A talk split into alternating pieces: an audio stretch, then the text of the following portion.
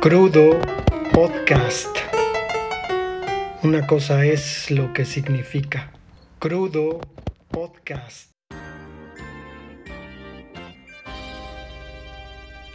Bienvenidos al podcast Crudo. Hoy vamos a hablar de la película Rainfield, de la que seguramente han tenido noticias porque es el más reciente trabajo que ha hecho Nicolas Cage en un papel importantísimo para la cinematografía americana, que es el de El Conde Drácula. La película está dirigida por Chris Mackay y escrita por Ryan Redley. Entonces, pues vamos a hablar de ella. Yo la vi apenas el viernes pasado y es una película que ha recibido buenas críticas. Sin embargo, nos enfrasca en la cuestión de lo que pasa con Nicolas Cage, un actor eh, americano, sobrino de Francis Ford Coppola, que míticamente ha decidido hacer su carrera por su cuenta sin el peso de ese, de ese grandísimo apellido y ha buscado eh, la manera de sobresalir en el mundo de Hollywood en el que pues nos encontramos con distintos papeles. Eh, Nicolas Cage ha, resurgido, me parece. Eh, creo que le hemos visto grandes interpretaciones. Eh, Educando Arizona, creo que es una de, las primeras películas en donde es notoria su actuación. Después en Adiós a Las Vegas, que pues le dio el premio Oscar. Me parece que que ahora el premio Oscar eh, se ha convertido un poquito en una cuestión de impulsar carreras. En el caso de Nicolas Cage no fue, no fue así. Eh, comenzó a tener papeles eh, pues más bien de, acción que, realizó muy bien con esta película que repiten en la televisión y la repiten llamada Con Air. Y pues tenemos por ahí otra película que se llama, que creo que, que esa es particularmente, hace, hace un papel doble, de unos hermanos, El ladrón de orquídeas, me parece. Sin embargo, en esta película, en donde Nicolas Cage, un actor icónico, interpreta a un personaje icónico, pues me parece que la, la idea es bastante interesante y buena eh, quien, haya hecho el casting y haya pensado en, algún actor de esos que, que, ya no hay, de los que son de alguna manera, no, no una garantía en taquilla, pero sí, sí, pues un actor que puede soportar el peso de este tipo de interpretaciones. O sea, lastimosamente, por ejemplo, tenemos la cuestión de que difícilmente a cualquier actor se le puede dar el papel de, del Joker. Obviamente estoy hablando de el cine americano. La manera en que nos hacen percibir este tipo de, de papeles es como si tuvieran una gran exigencia sobre el actor. Sin embargo, son papeles icónicos. Me parece más el de Drácula que el de eh, el del de Joker, a pesar de que el Guasón pues ha terminado dando grandes, grandes eh, interpretaciones, ¿no? No precisamente él, sino quienes interpretan al guasón. La película es una película, pues, palomera, entretenida, que me parece va tocando muchos géneros. Sin embargo, lo que realza en realidad eh, la película como una experiencia es precisamente la actuación de Nicolas Cage más allá de que el personaje principal, Nicholas Hunt, es, es, este personaje que salió en Mad Max y que tiene otra película que se llama Mi novio es eh, un zombie, que, además, ¿no? De acuerdo a, lo que yo vi, la de Mi novio es un zombie y Mad Max también las vi en el cine, pero de acuerdo a lo que yo vi, eh, parece un actor medio encasillado en el mismo asunto. Sin embargo, cuando aparece Nicolas Cage y dentro de la propia historia de la película hay una referencia en que en este mundo en el que vive Drácula, se conoce a Drácula,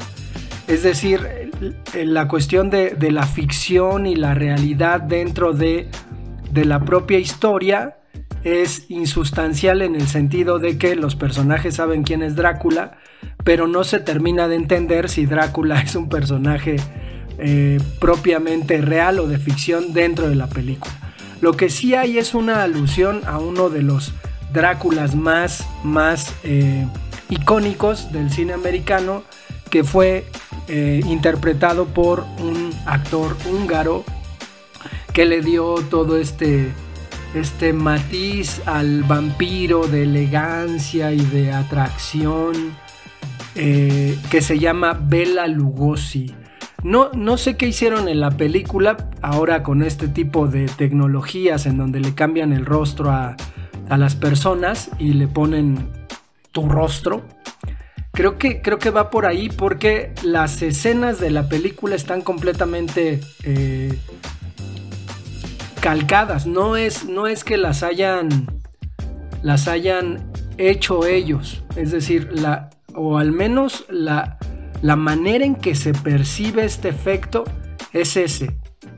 Eh, Deepface se llama en donde eh, tomaron la película original y solamente pusieron la cara de Nicolas Cage en la de Bela Lugosi. Entonces, creo que por ahí a mí personalmente la película que comienza en ese sentido me atrapó a través de una voz en off, me atrapó completamente. Entonces, pues ya tuvo, tuvo de mí, porque soy un gran fanático del cine vampírico y de la literatura vampírica, tuvo en mí alguien que se puso flojito y comenzó a ver esta película que como lo digo es una película palomera, eh, nada exigente, de repente el final pues termina eh, muy abrupto.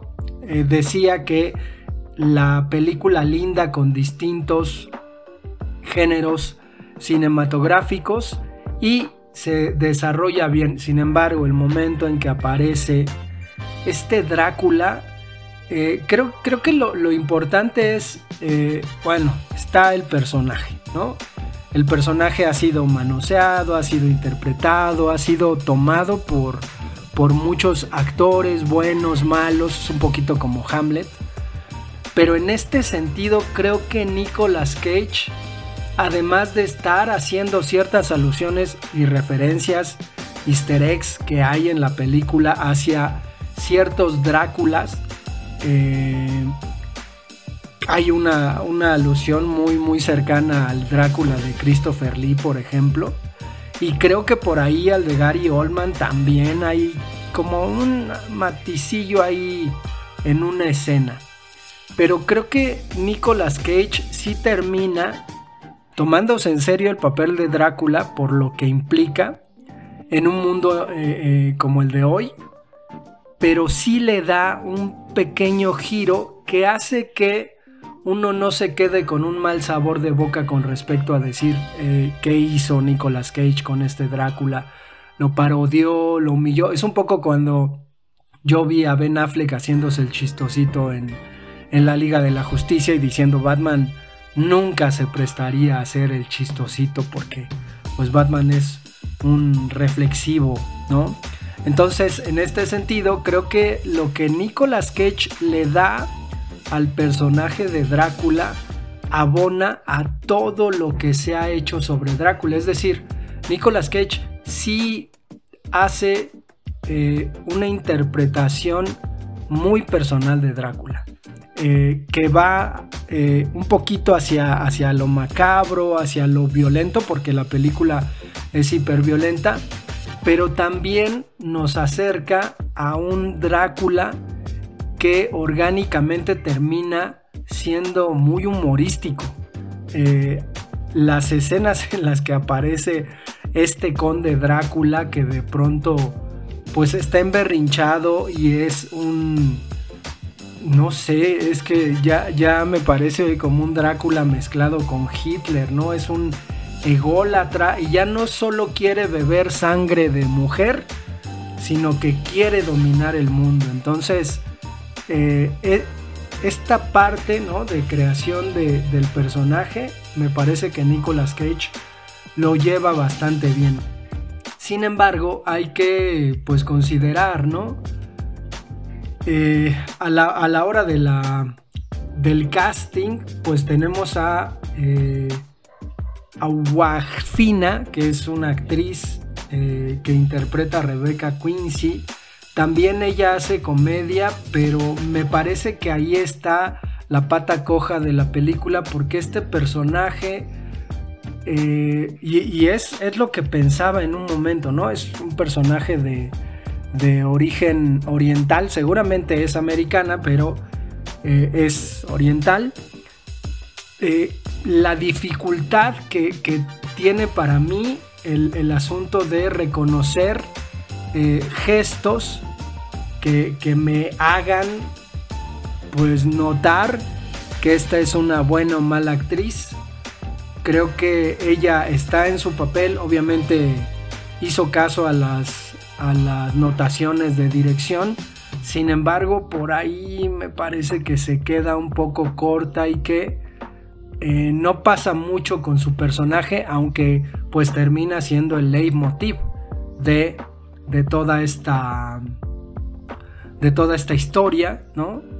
Que, que al final me parece lastimosamente pues termina deshilachándose y que pues lo que sostiene en sí a la película es un poquito la, la propuesta que se hace, ¿no? La idea de un Rainfield, de un personaje que ha sido esclavizado por Drácula y que busca de alguna manera romper con esta relación literalmente llaman tóxica con Drácula. Entonces, creo que por ahí es interesante, sin embargo, el asunto pues es el, la manera en que concluyen la película. Me parece que la película es corta y en un sentido eh, yo me esperaba más, aunque hay por ahí algunos diálogos eh, magníficos de Nicolas Cage hacia el personaje de Rainfield, en donde se descubre puntualmente algo demasiado profundo en la relación de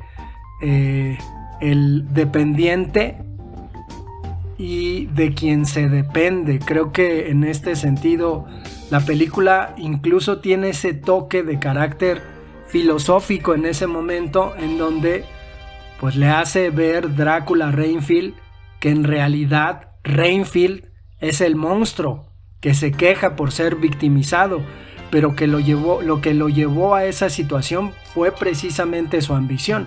Entonces, la película, eh, el guion me refiero, eh, eh, escarba en algunos asuntos humanos que me parecen loables y en este sentido yo creo que por eso vale la pena. Quien vaya a ver la película pues se va a encontrar con una, una película americana hiperviolenta, eso sí. es, es curioso, ¿no? Porque tenemos esta serie de películas de John Wick, pero lo que nos encontramos ahora es dentro de esta lógica de coreografías hiperviolentas que hay asombro en el espectador. Digo, yo vi John Wick 4 y me asombró mucho el asunto de pues las peleas, ¿no? Me emocionaba la manera en que fueron montadas, coreografiadas. Pero en este caso lo que hay curiosamente es que se hace dentro de las coreografías con algunos elementos cierta comedia que es agradable y que pues de repente eh, nos dan a entender que lo que vimos, por ejemplo, en Deadpool 1, Deadpool 2, que tiene ahí su grado de, hiperviolencia explícita, pues en esta película nos encontramos precisamente que hay algunos elementos que nos hacen entender que Deadpool puso una vara, pero que todavía hay un trecho hacia el cual subir y subir para poder presentar algo nuevo. Entonces, pues la película está, creo que, bien realizada y sin duda es una película recomendable. Nos escuchamos para el próximo.